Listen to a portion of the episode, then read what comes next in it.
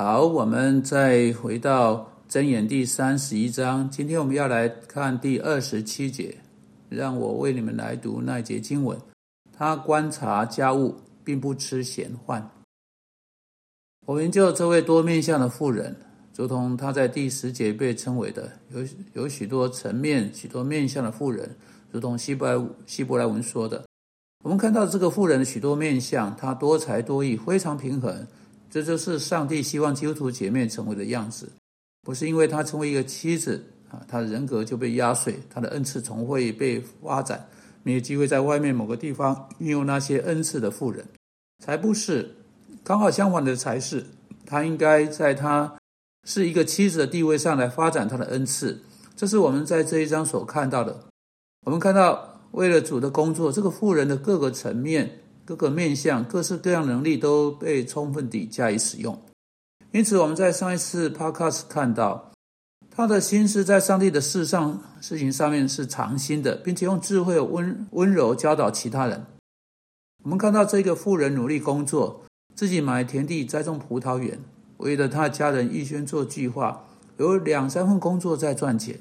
很难说他到底有几份工作，至少有两三样。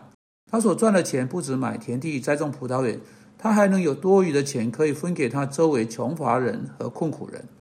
因此，他不是心胸狭狭窄的那种人，只关在一个小小地方、一个小小的角落。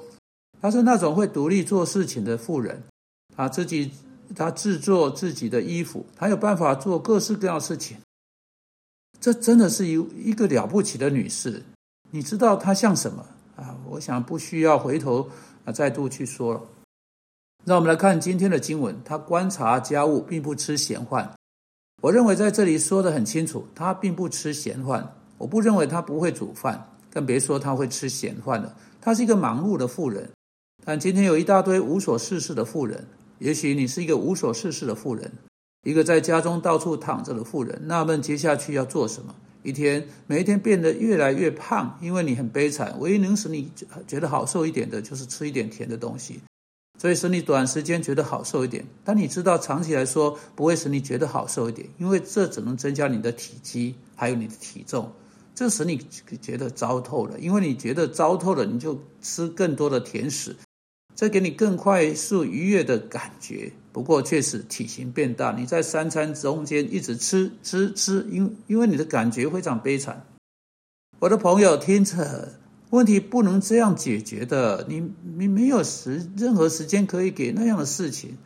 如果你去做你应该做的所有事情，你就不会无所事事。如同我们之前说过的，一个富人可以去做的事情太多了。在这里，这个富人在天还黑的时候就起身，直到晚上，他灯还是点着的。他有够多的事情可做，他真的想要去做。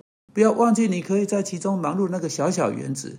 也许你可以去报名那个缝纫课程，也许报名那个美食烹饪课程、那个装潢课程或其他可能课程，我不知道。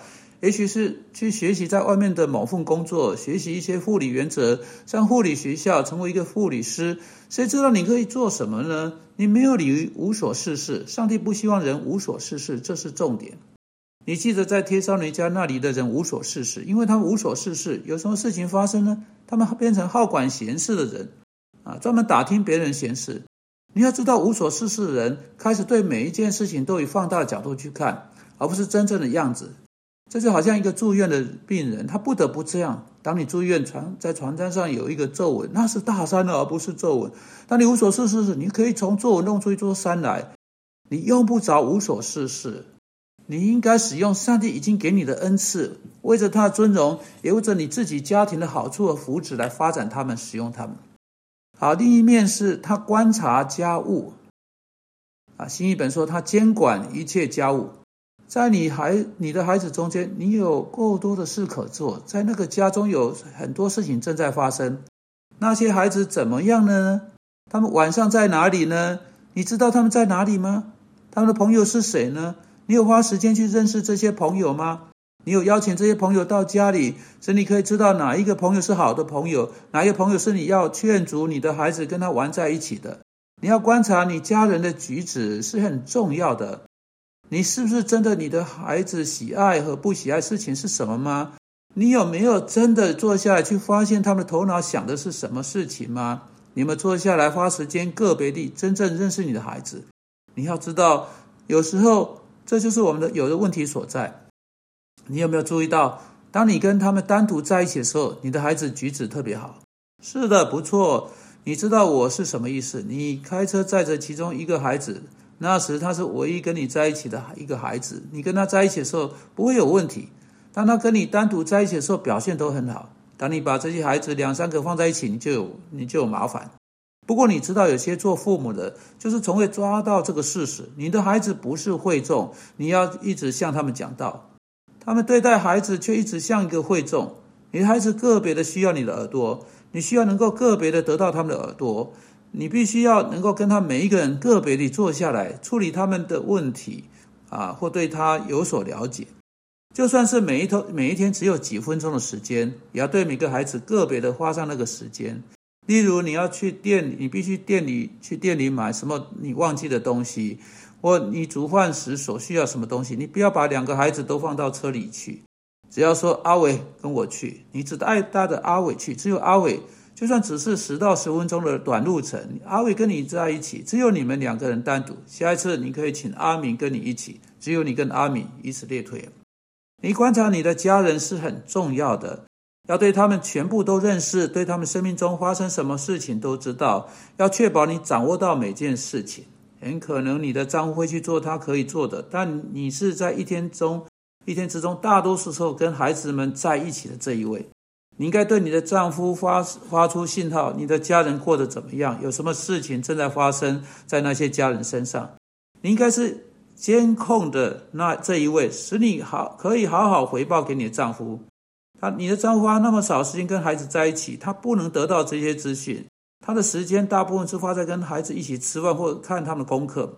因此，你就有点像是监视或监控这些孩子，留意这些孩子，观察他们的关切和事物，观察他们的交往。他们的交往对象是好的或是不好的，不要忘记。这是一个很重要的原则，是在哥林多前书第十五章发现的。滥交是败坏善善善行。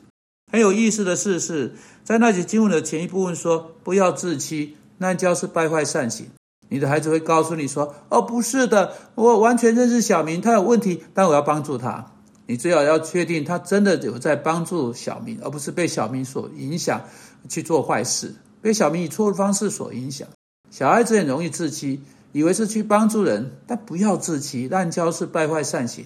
你需你必须对你的孩子、你的年轻人常在一起活动朋友和交往对象很小心。因此，你深入的、小心翼翼的，好好看着你家人的状况是非常重要的。有人出了问题，你应该要知道，在那个问题恶化之前，你要掌握到，当你孩子有了麻烦，你不要在六个礼拜之后，或甚至在六天之后才发觉。你应该观察他们的举动。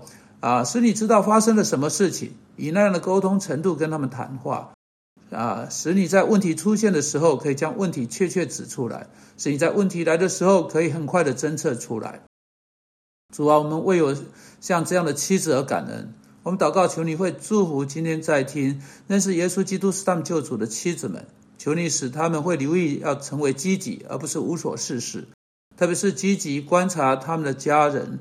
他们的孩子的事物和情况，奉基督名祷告，阿门。